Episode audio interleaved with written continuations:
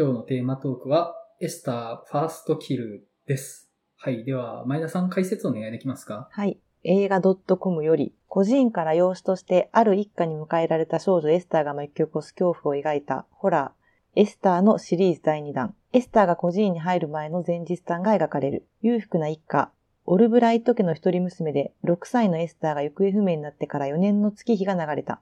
ある日、エスターが見つかったという朗報が警察から届けられる。父、母、兄は、数年ぶりの再会という奇跡に、この上ない喜びを感じ、10歳に成長したエスターを迎え入れる。再び4人揃って幸せな生活を送ることができる。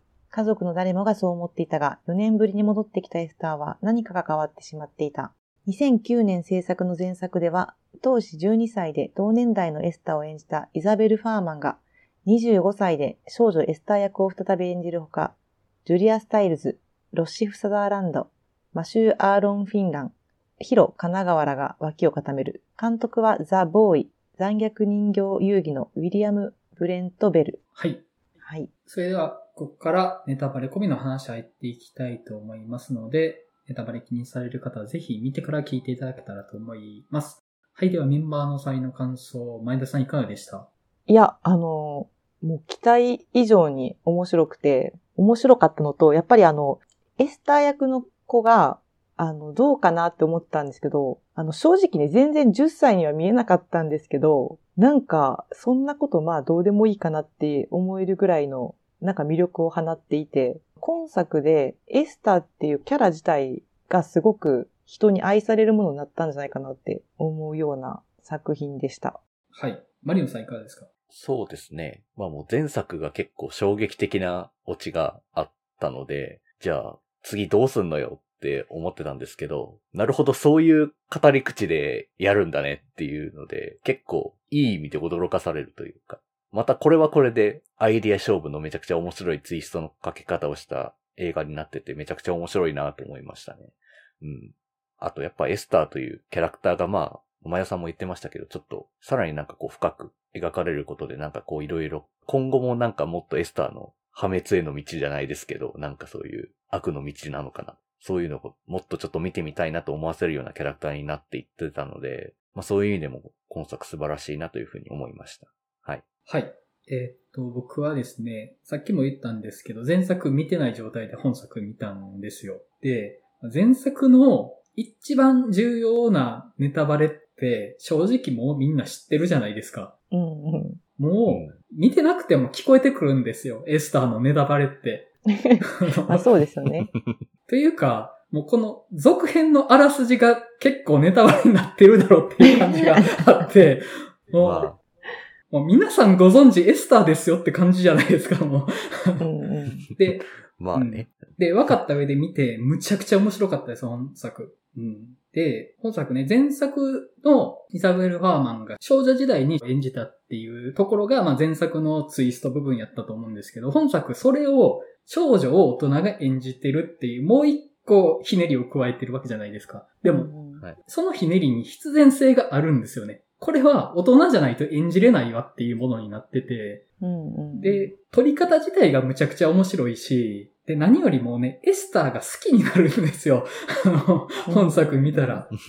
で、そこが何より面白いところだなと思って、で、後から前作見たらね、なんだこの野郎ってなるけど、表面上現れてるエスターの行動としてはそんなに変わってないのに、内面性はむしろ逆転したなぐらいに感じ方が変わるものになってると思うんですね。でそこ含めてむちゃくちゃ面白いなと思って、はい、あの、すごく楽しかったですね。はい。じゃあ、サリの感想そんな感じで、あと、お便り一通いただいてますので、前田さん紹介していただいていいですか？はい。ボンギエさん、いつも楽しみにしています。今回はいよいよ前田さんのレギュラー出演復帰ですね。前田さん接待作品とも言えるエスターファーストキルですね。ありがとうございます。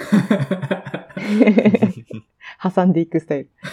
慌てて前作のエスターを見ましたが、少女エスターの衝撃的な正体を見せつけられた時には、ひょえーとおののいてしまいました。そして今回の新作ですが、エスターの正体を知っている現在、過去にはどんな壮絶なことが起こっていたか、気になるばかりのストーリー展開です。本来のエスターにふさわしい場所にいた頃から描かれていくことに納得しました。そこから巡り巡って、オルブライト家の一人娘であるエスターとして過ごしていく。だがエスターになったばかりである彼女は万全の状態ではなかったのが興味深い。前作では完全なる少女としての魅力を放っていたエスターだったのだが、本作では失態を見せてしまうことで、本来のエスターを見せてしまうところがある意味では可愛い。前作とは違ったエスターの狂気を序盤から見せつけられ、ゾクゾクしてしまいますね。また、本作では、エスターを迎え入れるオルブライト家からも次第に狂気が見え隠れしていますね。また、前作でエスターが見せつけた狂気のゆえんが、オルブライト家で育てられたことも気づきました。まさにエスターがエスターとして成長していったプロセスを見せつけられた前日譚でもあるのかなと。なお、エスターの前日譚にはさらなるエピソードがありそうであり、数年後にさらなる続編として前日譚が制作されるのか楽しみにしたいです。第109.5回では本作について辛辣におっしゃっており、どういうトークになるのか不安ではありますが、楽しみにしております。はい。ありがとうございます。ありがとうございますありがとうございます。そんな辛辣に言ってましたっけ？まあなんかその前日譚自体がどうなのみたいな、うんどうなのっていうか私が前日譚をあんまり好きじゃないっていう話を多分してたのかなと。うんうん。あーそれに関して言うと、まあ、今回のエスターオリジンみたいなのって結構なひねりだとは思うんですよね。素直なオリジンじゃないというか。うんそうですね。でも、その斜め方向に進んでいったオリジンっていうのが別の楽しさを出してきたので、むちゃくちゃいいなって思いましたね、僕は。うんうん。うん。いや、あの、私も今回このファーストキルを見る直前にもう一回エスタうんー1の方をもう久しぶりに見たんですけど、うん今見てもめちゃくちゃ面白くて、うんだからこれあの、ボンニーさんはネタバレを食らわずにもしかしたら1を今見たのかなと思うと、なんて素敵なことなんだと思いましたね。素敵ですね。もう。いや、本当に。すごいですね。ネタバレの視線をかいくぐってようやくたどり着いたんですね。う んそう。まあちょっと1と2の見せ方というか、結構恐怖の描かれ方の違いについても、うんこの後話したいなっていうのもあり、はい。はい。うんはい。ありがとうございます。ありがとうございます。ありがとうございます。じゃあ、我々で話していこうかと思うんですけども、どっからいきます？まず、前作自体に触れときますかそうですね。はい。うんまあ、前作って、まあ僕、見立てほやほやなんですけど、まあもう、エスターは実は大人っていうネタバレがあるじゃないですか。で、はじめは、いわゆる子供怖いものとして映画が始まりますよね。うんうん。うん。天才的な頭脳を持ってて、かつ冷酷な心を持った子供がひどいことをしていく映画って、まあたまにあると思うんですけど、パッと見それっぽく見えるじゃないですか、前半。そうですね。結構なんか雰囲気的には、うん私あの、これも大好きな作品なんですけど、マコーレー・カルキンの危険な遊びにすごい雰囲気が近いというか、うん、うん。で、なんかその、位置の面白さってうん、もう嫌なことがなんか起こるのが分かってるうん。のになんかもうすごいハラハラしてしまうというか、うん。あの、監督が結構その、サスペンスがうまいのかなっていう感じがすごいあって、うん、なんか、1のエスターは、これちょっと今回のエスターに若干私思うところはあるっちゃあるんですけど、うん。1は本当にまあ子供としてうん、どうやって大人の目をこうかいくぐって、うん。あと自分の身体能力を加味しつつ、うん。そこにこう、抗っていくかっていうところと、うんあとやっぱりあの、エスターが大人だったっていうことが分かった後の、うんあの、物悲しさ。うん、やっぱりこう、体が成長しないってすごい辛いことだと思うんですよね。うん、そのあたりが、なんか結構あの、エスターが泣きながらうんメイクを落とすシーンというか、うん顔を拭くシーン。なんかあのあたりのこう物悲しさっていうのもすごい好きで、うん、うん。うん。そうですね。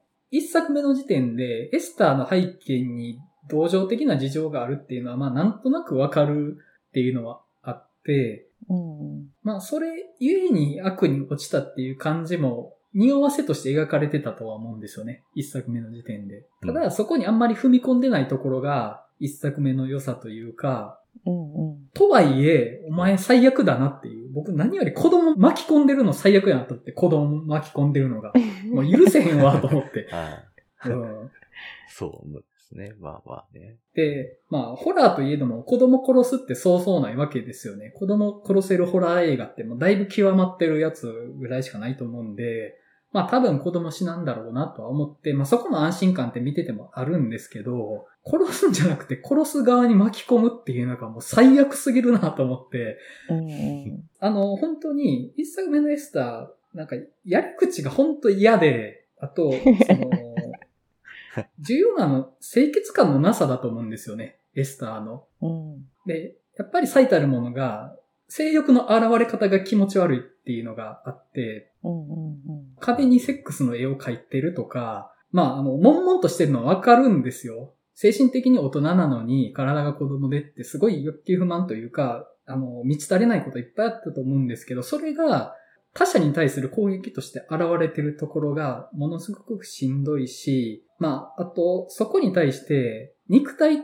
的にもちょっと清潔感のない描写がされてる。メイクを落としてからの過剰に老け込んだ表現のなされ方とか、あの、歯の汚さですよね。うんうんうんうん。あなんか、過剰な、年を取った女性をグロテスクなものとして描くことで映画を面白くしようとしてる感じが、まあ、やり口えぐいけど、まあ面白くはあるよなと思って。で、このあたり、この番組でも話してた空白の寺島忍問題というあ。か、あある程度年を取った女性が性欲を出すと気持ち悪く見えますよねっていう、ちょっとミソジニー混じりの怖さってうんあると思うんですよ。これ、面の時にもこういう話したと思うんですけど、まあ、それうんをホラー的に活かしてるっていう感じがあって、あと、ちょっと思い出したのが、黒い家っていう映画、あのうん大竹しのぶが出てるやつで、あれも。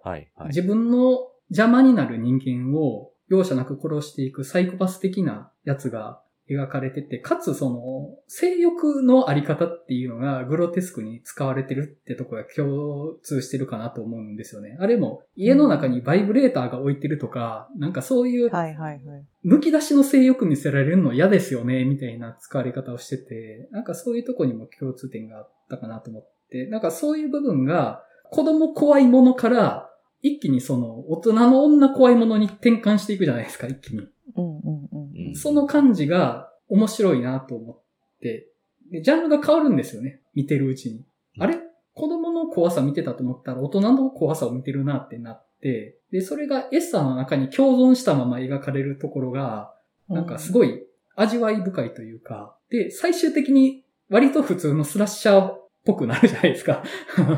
展開的には。そうですね。うん。で、主人公が因縁がある凍った池っていうものが最終解決に使われるっていう、なんか、よくできたスラッシャーホラーやな、みたいな 着地するとこを含めてね、なんか、いや、うん。そうですよね。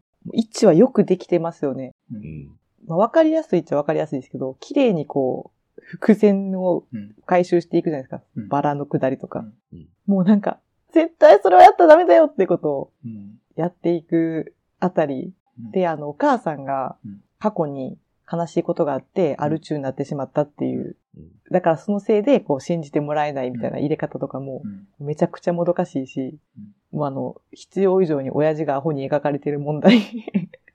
もありつつ、で、そんで、さらに、綺麗に殺されるねっていう。うん。なんかあそこ、あそこはなんか私あの、家族が助かって、めでたしめでたしになるんかなとかちょっと思ったんですけど、めちゃめちゃすぐ死ぬやんと思って。うん。しかも、お父さん役の人があの、ピーター・サースガードってなんか、ああいうちょっとなんか抜けた感じの役やるのが結構ハマる人だなって個人的に思ってて、なんかそういう意味でもすごく、うん、わかるなっていうふうには役的に思いました。そうや。うん。ちょっと終盤全員アホすぎやろって思ったとこあったんですけどね。いや、さすがに気づこうや、みたいな感じはあるかなと思って。うん。まあまあ、あの、そこは愛嬌かなっていう感じですかね。うん。まあ、愛嬌さもありますけど、やっぱりなんかそこの追い詰められ方みたいなのがめちゃくちゃうまいので、うんやっぱパラノイアスリラーみたいな感じでめちゃくちゃ最高だと思ってて、うんエスターとか。うん本当に。うんてかまあこの監督さんがめっちゃやっぱそういうのが上手い人だよなっていうのはいや、そうなんですよ。ね。いろいろなんか、リーアム・ニーソンと組んで映画撮ってる人ですけど、ジャーム・コレット・セラって、うん。フライトゲームとか、アンノーンとか、うんうん。基本なんか、周囲からなんか理解されなくて追い詰められていくなんか、ちょっと、やばいと思われてそうな人みたいな。やつとか、やらせたらめちゃくちゃなんか、どんどん神経質になっていくような演出みたいなのはめちゃくちゃうまいなってこの人思うし、うん。あと、サメ映画のロストバケーションとかもある意味追い詰められるものとしてめちゃくちゃ面白いなって思うし。あれの監督なんですね。か。そうなんですよね。そっかそっか。なんかそう考えると本当になんか、この人のなんか神経質なパラノイア感みたいなのってめちゃくちゃうまいよなって常々見ながら思いますね、それ。うんうん。あと、この監督が撮った作品で忘れてはいけない、老人形の館っていう、めちゃめちゃ大傑作ホラーあるんで、うん。見てください、ぜひ。パリス・ヒルトンが出てます。ほ 今の情報だけ言ったらすごい面白くなさそうに聞こえますけど、う。うん。めっちゃ面白いんですよ。この人はもうちょっとホラー撮ってほしいなって思いましたね。なるほど。うん。やっぱ一作目がいいっていうのは、まあ、本作の大前提としてあるとは思いますよね、そこは。うん。うんで、まあ本作、まあ、前作で一番大事なネタバレはもうされてるわけじゃないですか。エスターは大人ですっていう。で、エスター一作目の面白さってもうそこにかなり依存してる話でもあるから、じゃあもうそれが皆さんご存知の状態で2作目になった時に何をするのかってものすごい難かったと思うんですよね。うんうんうんうん。で、そこで、まあ、本作、もうエスターは大人ですよっていうのを分かったまま、エスター自身の主観で悪いことしていく話にするっていうのは、結構な発想の転換やなと思って、めっちゃ面白かったんですよね、そこが。うん。そうですね。そう、結局、でもどうしてエスターがエスターになったのかっていう、結構コアな部分はちゃんと描いてないじゃないですか。そう意外と。そうそうそうそうん。なんかそこもちょっと上手いなと思って、うんその後、う。うん。なんか本当に一つ前の事件うん。に至るうん。ところっていう感じだったんで、うんそこもなんかあの、まあ、そこが物足りなく感じた人もいるとは思うんですけど、うんうまいなと思いましたね。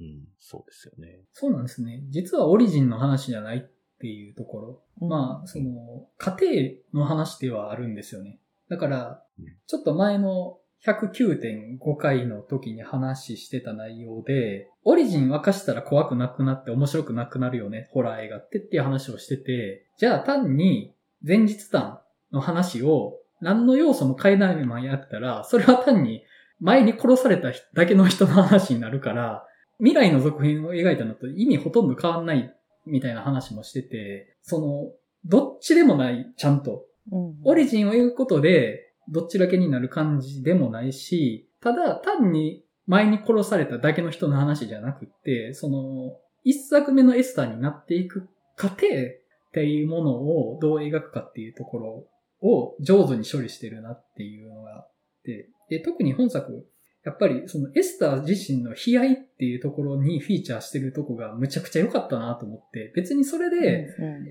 や、なんか悪人にも同情できる自由があってかわいそうですよね、みたいな感じで、ホラーとして冷めちゃう感じもなかったと思うんですよね、本作描き方的に。うん。事情があって、エスター自身にも人格とかドラマがあるけど、それはそれとしてこいつ最悪の人間やなっていうところはブレずに描いてるから、うんうん。うん。そうですね、うんそこまでちゃんとやっぱ描いてるから、絶妙なバランスでなんかこう前日談が成立してるなっていうのはめちゃくちゃ思いますし、うん。うん。で、またなんか、やっぱ面白いなって思ったのは、エスターというやばいキャラクターに対して、さらにやべえキャラクターをぶつけてくるっていうか、なるほど、そういう方向で映画を面白くするんだっていうところになんかもう素直にもうあっぱれって思ったんですよね。うんうんうんうんエスター級にやべえ家族が出てくるみたいな。あ、それはちょっと予想しなかったな、みたいになって、もう、もうそこでちょっともう、もう見ながら映画館でちょっと笑顔になっちゃったんですよね。はい。あ、そういうことっていう。あのお母さんって、僕、エスターの上位互換やなと思って。だから、エスターみたいな身体的な事情での制約がある感じじゃなく、思う存分悪を振る舞える人じゃないですか、あの人。うんそう、そうですね。でエスターは持たざるものだけど、あの人は持ってる人なんですよね。うんで、持ったままその悪を振るいまくってるから、エスター側から、もうこいつを超えなければならないみたいな、なんかそういうドラマがあるようにも見えて、もう、うんなんかね、そういう新鮮な面白さが生まれてるなとは僕はちょっと思ったんですけど。そうですね。やべえやつ対やべえやつっていう、もう、もうそれはもうなんかちょっと、ホラー映画あるあるですよね。なんかそういうの。それは面白くなるわっていう感じがしましたね。もうそのお母さんのやばさっていうのが、結構その家族のうん。調和を取るためっていううんところが私すごい面白くて、うん。まあそのお兄ちゃんがどうしようもないやつで、うん。どうしようもないとかいうレベルじゃないんですけど、ただなんかそこで結構印象的だったのが、やっぱりその子供が死ぬことよりもいなくなることの方がうん。ダメなんだっていう。まあ、それでお父さんが、うん。こう、なんていうんですかね、家族に戻ってこれてなかったところにうん、エスターが現れて、うん。それをどういうふうに利用してでも、家族の調和を一旦元に戻そうっていう、うん。なんかところが、普通の悪役じゃなくてうん、なんかちょっといいなと思いましたね。うん。母、母が強いとかそういう話でもないんですけど、うん。なんか新しいなと思って。うんうんその、結構、そこまで合理的な判断で動けるっていうのが、うん、なんか面白かったです。うんあのセリフ僕すごい印象的で、子供死ぬよりいなくなる方が厄介っていうのを、全くその通りやなと思うんですよ。子供死んだら飲み込もうとはするんですけど、いなくなったら想像が残り続けるんですよね。もしかしたら生きてるかもしれない。で、それで生きてたらどんなことになってるんだろうって、その子供が死んでしまった場合とは別のものがうん。募り続けるんですよね。で、それがお父さんの中で呪いのようになるっていうのはむちゃくちゃあるなと思って、うん、もうね、前半は僕、いい家族やと思って見てたんですよね、あの一家を。うんで、この一家をむちゃくちゃにするのはやめてくれって思ってたんですよ。エスターやめてくれって、この家族を不幸にするのやめてくれって思ってたら、あれってなってきて、まあなんか途中でね、お兄ちゃんの友達が出てきて、あれだろ？うん。アダムスファミリーだろ？みたいな感じで話しかけてくるから、うん。いや、ちゃんと殺されるやつ出てきたぞって思ったんですけど、そうじゃなくて家族がとんでもなかったっていう方になるっていうのは、うん。うんうん。本当に、そうですね。うん。うん。まあ、まさかそういう展開になると思ってなかったので、で、なんか今回映画って90分ぐらいじゃないですか。まあ短いくてまあ見やすいのはいいんですけど、なんかその真相が分かってからもうちょっとなんか駆け引きがもっと見たかったなぐらいうん。だったんですよね、個人的には。うん。うんもうどうにかして調和を取りつつちょっと排除しようとするみたいな、うん。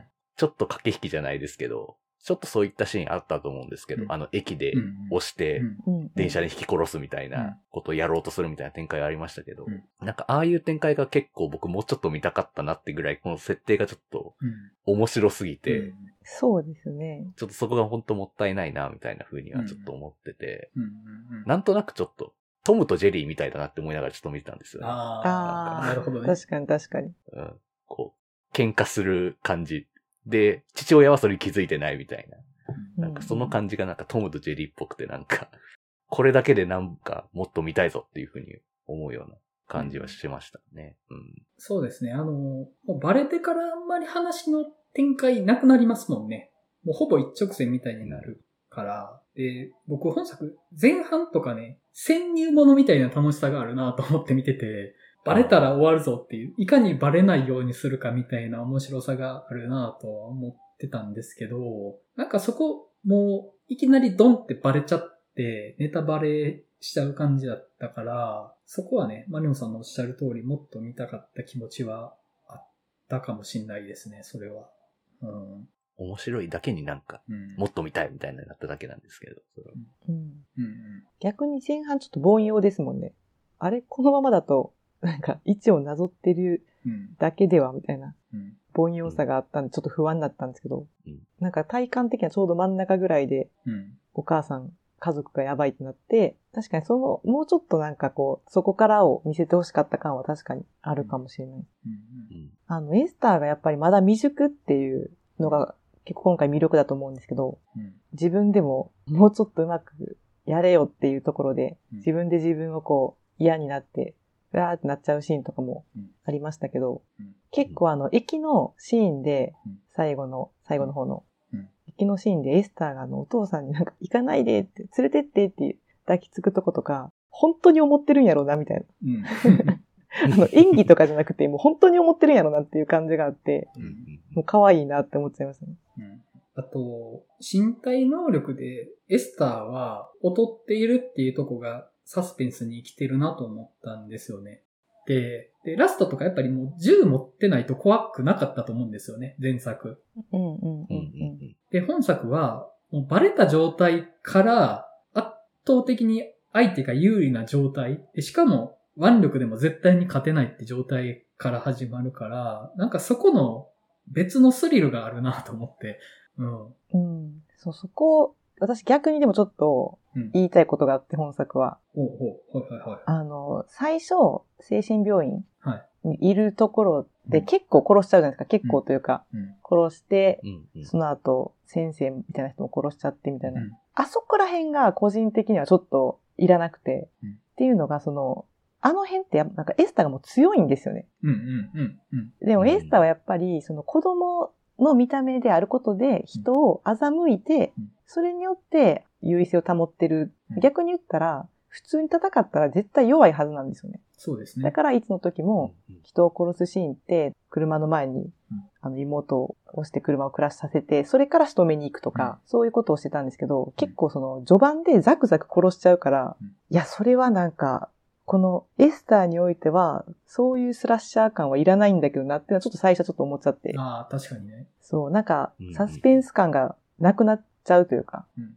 うん、一気に強いやつになっちゃうから、その設定なんか途中からなくなりましたけど、うんうん。そうですね。弱くなりますもんね。そうそう。うん。うん確かに。確かに、初めに監視の人を部屋に誘い込んで壁にぶつけて殺すところって、子供の腕力じゃ多分無理やと思うんですよ。成人男性を壁にぶつけて殺すって。絶対に大人の首の力に負けると思うんですよね。子供の腕力だと。うんうん確かに確かに。それ絶対無理やなと思って、なんか、序盤の扱いって、本当に、ハロウィンのマイケルみたいな感じしちゃいました？い。や、そうそうそうもう腕力でもやばそうみたいな、あの、感じというか確、かに確かに。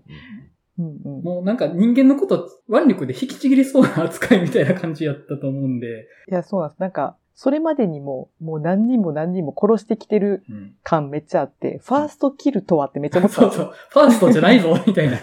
ど、どこがファファーストキルーストちゃうなって確かに。もう、しょっぱな、もうキルしてるなって感じでしたもんね。そうなんですよ。あのタイトルやったら、うんまだエスターはそれまでも悪事は働いてきたけど、うんあくまで詐欺とか、うん。うん。事故の延長線上で人が死ぬぐらいで、うんだったけど、今回のあの一家と出会ったことをきっかけに一線を越えちゃうとか、うん。そういうのだったらファーストキルっていうタイトルには結構ふさわしいかなと思ったんですけど、うん。なんか、あー序盤強えなと思って。でもあれ子供というか、普通に大人の女性でも無理じゃないと思って。うん。確かになんか、エスターは基本的になんか、一瞬こう家族に取り入って、金目のもの取って盗んで去っていくみたいな感じの語られ方してたじゃないですか。うん。やっぱなんかそれがなんか一歩こう、絵のことで、あ、この人だったら一緒になれるかもしれないみたいなのを初めてあそこで思ってみたいなうん。感じのくだりになるとなんかそこはもっとこう、あ、結局最後ああなっちゃうんだ、のっていう悲劇性とかももっと上がりそうですよね。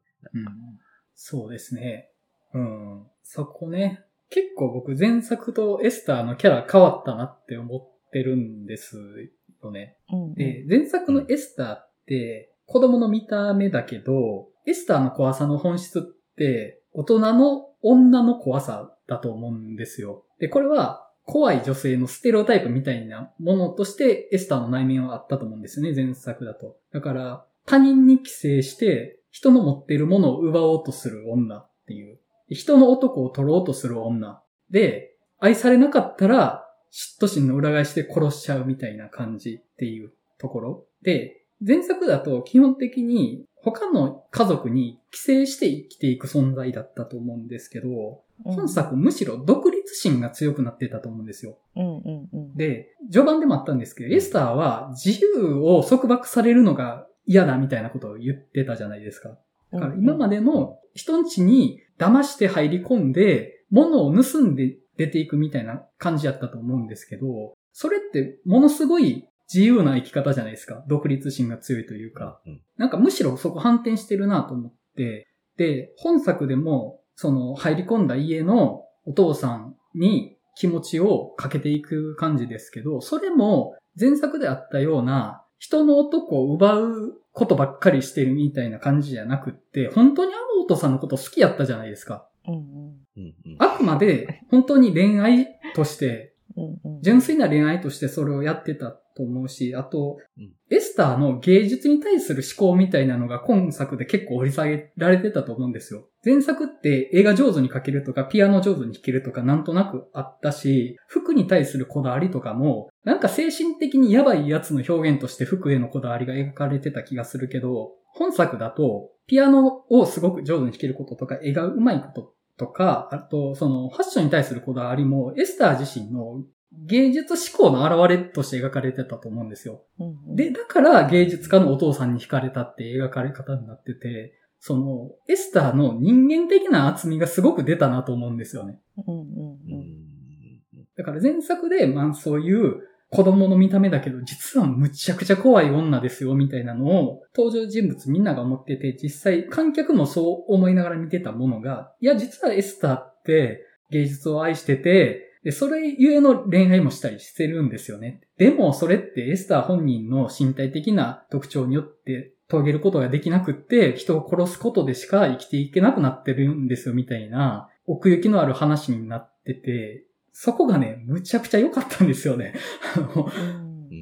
そう、なんかあの、結構前作でもエスターの絵のうまさはめっちゃ才能やなって私思ったんで、うん今回なんかそこに対するエピソードがあったのはうんすごい嬉しくて、うんだからなんかまあその前作でもうちょっとすでに持ってる聖書の中にいろんな写真ちょっと挟んじゃってたからあれなんですけど、うんまあ、そういう意味では本当にその今回なんか本当に好きになったのがあのお父さんが初めてとか。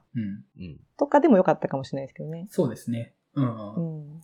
うん。なんか誰でもいいっていうわけじゃなくてっていう。そう。でもな、なんか、いや、気持ちわかるわけではないんですけど、なんか辛いだろうなと思って、うん。いや、なんかその、やっぱり、どういう環境で生きてきたかわかんないですけど、うん。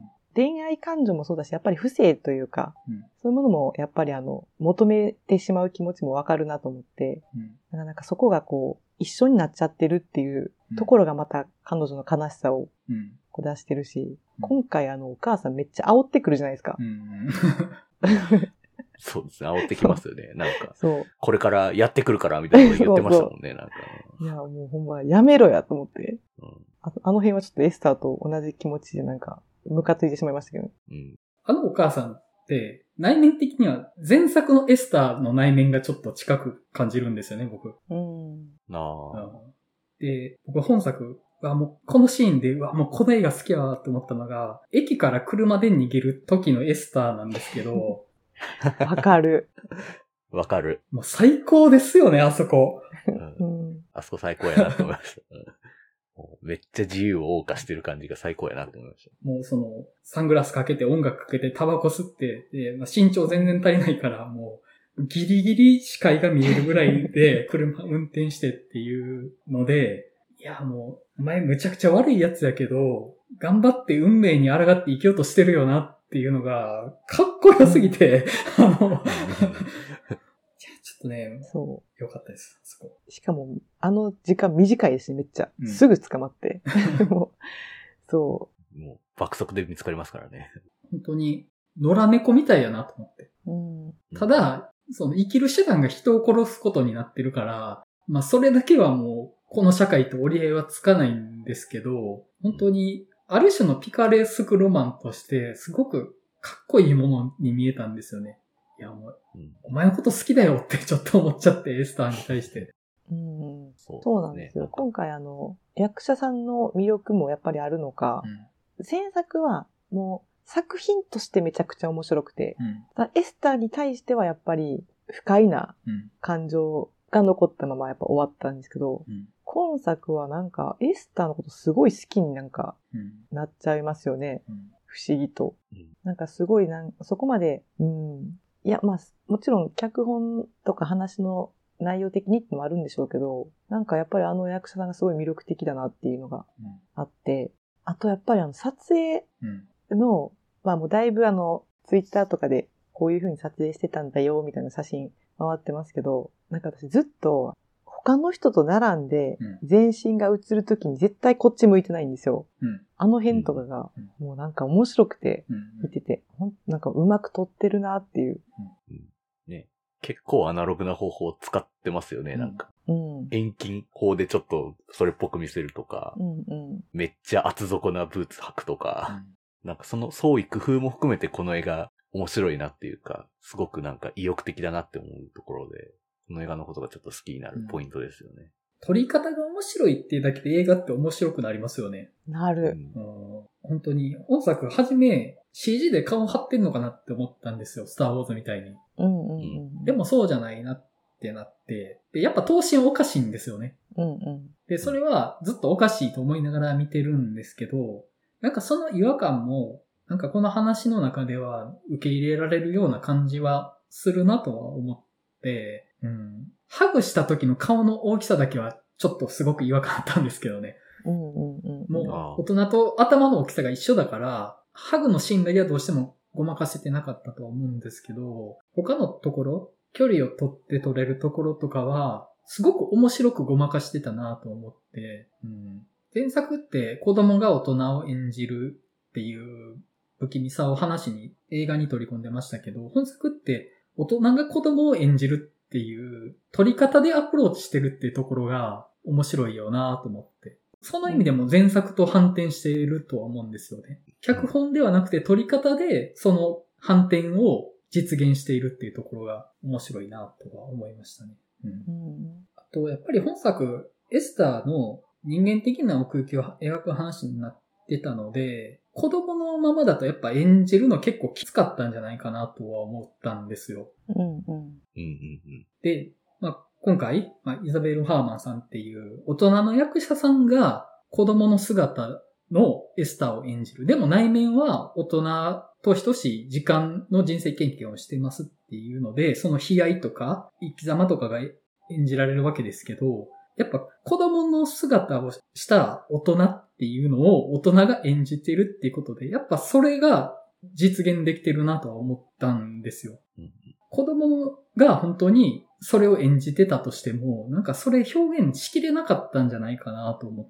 て。うん。だって、役者さん本人が多分エスターのしんどさとかをもう感情移入できるようになってると思うんですよ。それを理解した上で演じてるから、なんか説得力が生まれるというか、本当に子供に本作のエスターの内面とかを表現できるとは思えないんですよね。うんうん。うんっていうかまあ、あの、子供にこんなもん演じさせるなっていうのが あるので、うん、本当に大人が子供を演じるっていうことをいろんな意味で活かしてた。撮り方に活かすっていう意味でも面白かったし、その内面描写っていう意味でも大人が演じるからこそみたいなものになってたんじゃないかなとは思って、うん。いや、なんか、こんな見事な2作目企画ってあるのかってぐらいには思ったんですけどね。確かに。エスター、でもどうなるんですかね。シリーズ化はさすがにもう難しういんそうでですね。役者さんが多分、うん。一作目でお尻決まっちゃってるから、もうん、うう、ん。実はエスターは生きていたするしかなくなってますからね。時系列の未来は。そやっぱりあの役者さんじゃないとなんか嫌ですもんね。うんそうですよね。それはありますよね、やっぱり。うん。まあでも、今作と一作目の間は多分まだあるってことですよね。多分時系列的には。そういうことではないんですか。どうなんですかねもうあの後すぐ一作目に飛ぶわけではないですよね。いや、僕い、や、この後なんか行くみたいな感じですよね。直後なんじゃないかなって思ってたんですけど、間あるんですかね、やっぱり。あ、直後なんですかね。どうなんだろまあちょっと僕、一作目のエスターも、だいぶ前に見たのでちょっとうろ覚えだったので、ちょっとあれなんですけど、もうちょっとなんかいろいろあって、果てにあの一作目にたどり着くような気がちょっとしてるんですよね、なんか。そのまあ一作目の描き方が、まあなんというか、あまりこう、エスター自身の内面が描かれてないような感じというか、ちょっとモンスターチックなところがあるせいもあるんだと思うんですけど、あそこまでなんかもうモンスターチックにしか見えなくなるようなことが、あの間にあったんじゃないかな、みたいな風に。思ったりもしたんですけど、どうなのかなっていう。う。一個前の家でヨーロッパから養子にもらってきたっていう説明がされてたように、一作目で思ったんですけど、違ったかいや、なんかそうう、そうですね。ほんで、火事でその家がなうん。全焼しあてー、孤児院に入ったみたいな感じだから、結構すぐその後位置に繋がりそうなうん。感じではありましたけどね。そっか、うんそうなのか。何件か点々としてるのかと思ってました。だとすると、東に戻らないといけない。病院に入れられる前に戻らないといけなくなることになりますよね。そっか。まあ、あとは、めちゃくちゃ時間を空けてからのリメイクとかじゃないと厳しいかもしれないです。ああ、あの、細かい設定をうやむやにして続編をやうやむるっていう。やにして。うん。う。うんん。でも今回、まあ今回っていうかこうエスター1の話になっちゃうかもしれないんですけど、うん。逆に言ったら子供ってこうあってほしいよねっていうのもある上で見てると思うんですよ。うん。ファーストキルが10歳ですよね。あれちゃうか。次が10歳。多分10歳。前作が10。歳。前作は12歳かな。前作12歳 でしたっけ？今回10歳だったかな。なんか2年ぐらい空くんじゃなかったっけみたいなのはなんか。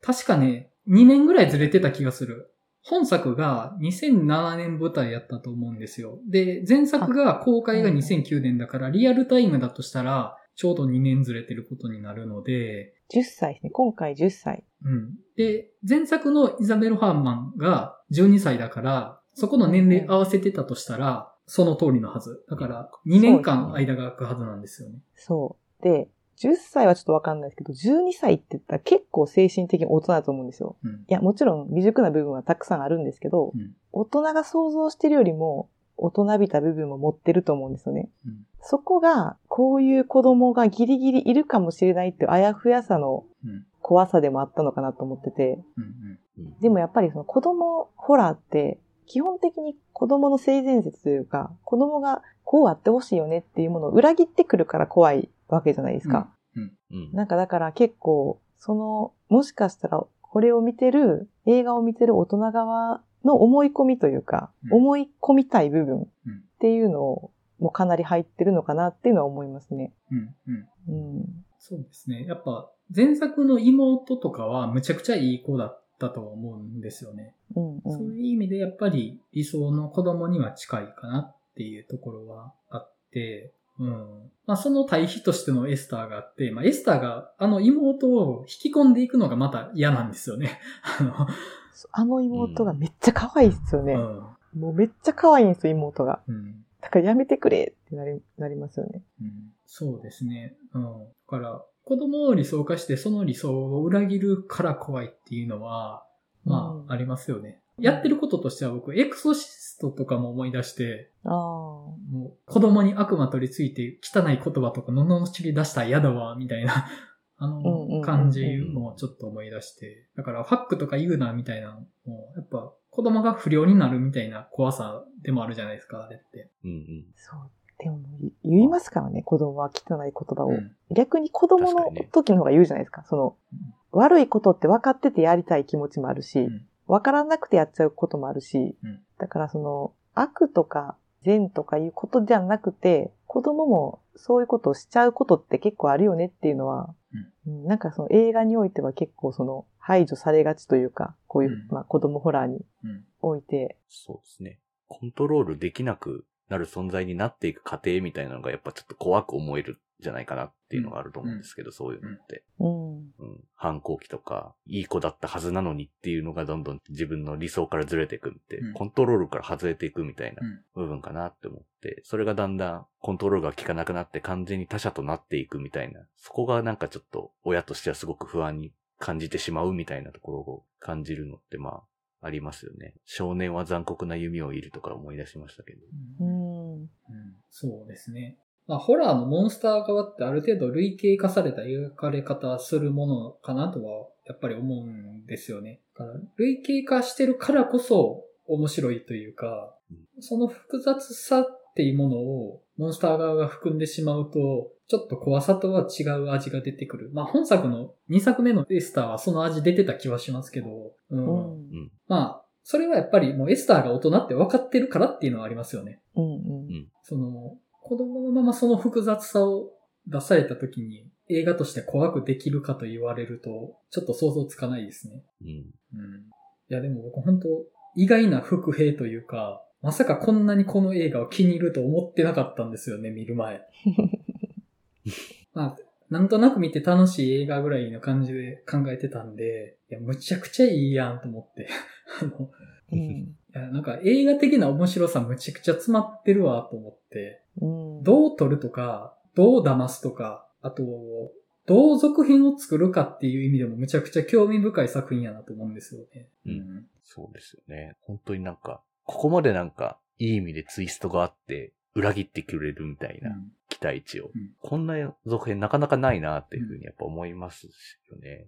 か僕、この監督さんのこと全然知らなかったんですけど、すげえ人だなって思いましたけど。うん。この企画に5をかけた人もむちゃくちゃすごくないですか？うんまあ、そう、そうですね。うん。これ、いけると思った人すごいなと思って。うん。うん。もう、エスター一作目なんて、ネタバレをいかにバレないようにするかしか面白くできる余地ない気がするんですよ。でも、まあ、あの、いや、正直、エスター一作目は、ネタバレ分かっててもむちゃくちゃおもろいです。うんうん。むちゃくちゃよくできてるんで、ただ、やっぱり、エスターって映画が持ってる魔力ってやっぱり、ネタバレ厳禁と言われ言われるようなネタを内包してるからこその面白さじゃないですか。うんうん、で、2作目ってその面白さを引き継ぐことはできないですよね。ネタバレされてるんだから。1作目がいかに面白かろうが、その魔力を2作目はあんまり引き継げないと思うんですけど、ただそのバレてることを活かして映画にしてるっていうところがね、ちょっとすごいなと思います、本当に。うんうん。え私も正直エスター、すんごい面白いホラーだなとは思ったんですけど、うんそんななんか、マイフェイバリット的な一本ではなかったんですけど、うん。今回一応改めて見直して、この今作を見たことによって、なんかすごい急にエスターっていう作品うん。が自分の中で結構思い入れのあるものになって、うん。うん。いや、あの、本当むちゃくちゃ良かったです。ていうか僕、割と今年ベスト級なんですよね。それは言い過ぎちゃいます。おーうん。まだまだあるから今年。まあ、まあまあ。僕、今、今年ベスト、ダンジョンズドラゴンズなんですよ。ああ。で、お2位がエスターファーストキルなんですよ。お、マジっすか、は立て続けにこう、来てますね。うん、うん、うん。い。なんか面白い映画来るなって本当この番組やってなかったら、見てたかどうかわかんない映画でもあったので、あはははなんかいい出会いだったかもしれないです、本当に。うん。確かに、それは、そういう絵がありますね。このラジオ、私とか結構そうです。私本当に今まであんまりホラーしか見てなかったんで、このラジオやってなかったら見てなかったなっていう映画しかないですよ、本当に。MCU も、スターウォーズもこの番組やってなかったら見てないですもんね。そうですね。なんか、あの、めちゃくちゃ偏ってんのに、いつも割と芯を捉えた喋りするから、マジすごいなと思ってるんですけど。いや、本当全然そんなことないですけど、なんかあの、このラジオ始めてからちょっと新鮮な気持ちで、うん僕も見なかっただろうなって映画見ることもあるんで、なんか面白いなって思ってます。はい。じゃあまあ、そんな感じですかね。うん。はい。じゃあ、エスターファーストキルの話は、こんなとこで終わっとこうかなと思います。次回どうしましょうかね。いや、次回はあれでしょ。シャマランでしょ。ですよねで。しょ。ですよね。知らんけど。いでしょ。そうなるかなとは思いました。や、あの、ダンジョンズドラゴンも私めっちゃあの、人に勧められてて、うん。今年ベスト級になりうるっていうことでうん。見たいなとは思ってるんですけど、うん。ただノックは結構楽しみですね。うん。いや、もうノックはもうシャマランですから、楽しみですしねっていう。そうですね。マリオンさんがいますからね。そうなんですよ。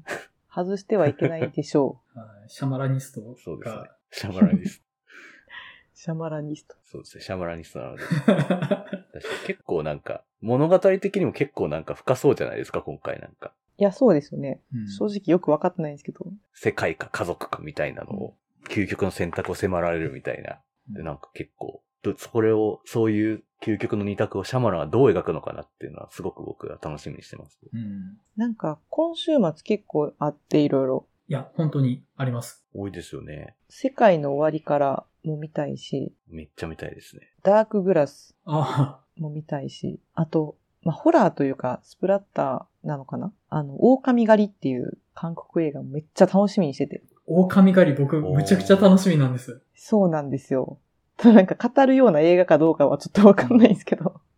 語るのはむずいかもしれないですけど、むちゃくちゃ面白そうなんですよね。いや、そうなんですよ。もう今週末、もうどうやって映画、もう映画を見る時間をね、うん。やばいなどうやって確保し。あとなんかあの、ドア、はい。ドア、ドア、どドア、ドアっていうあの、高橋万明監督の邦画サスペンス映画あるんですけど、うん88年うん。に作られたやつのデジタルリマスター版。うん。私この作品めっちゃ好きで、ほで、う。これへ1しか見たことないんですけど、2もなんかやるみたいで同時上映で。それも絶対見に行かなくちゃなと思ってて、どういう順番で走ったらいいのかちょっと考えてますよ。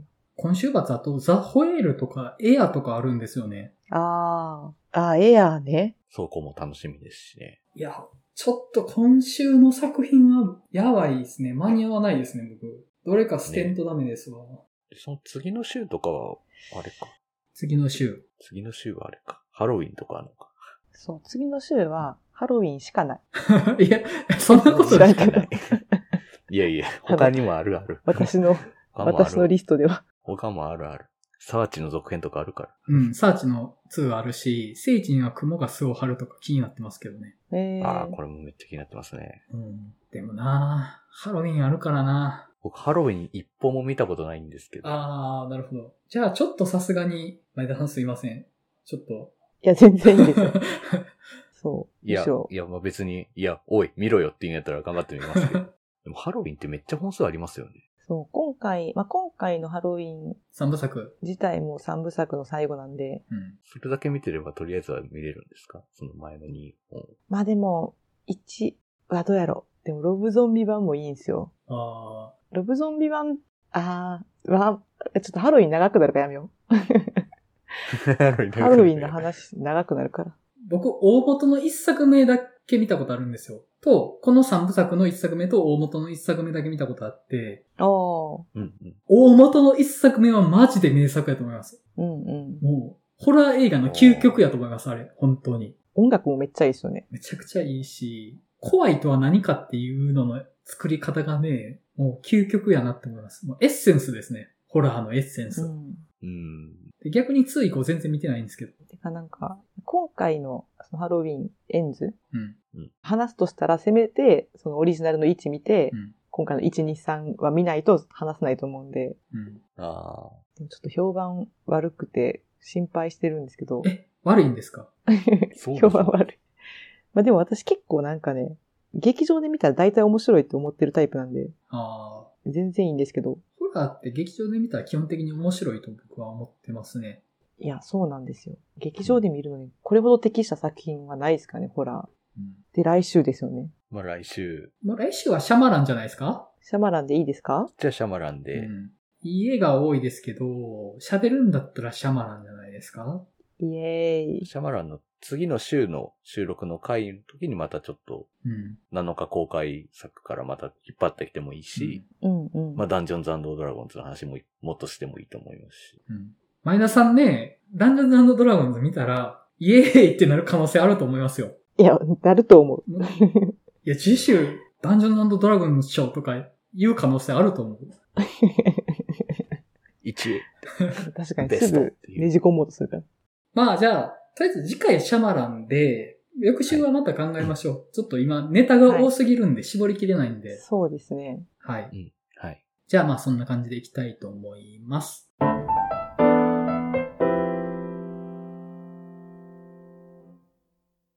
はい。では、お知らせになります。4月も映画の話したすぎるバーを開催する予定です。場所は大阪の南森町にある日帰りイベントカフェバー週間前。日時は4月29日土曜日、オープンが19時、クローズが23時となっております。あと、5月に映画の話したすぎるバーの東京開催が決定しました。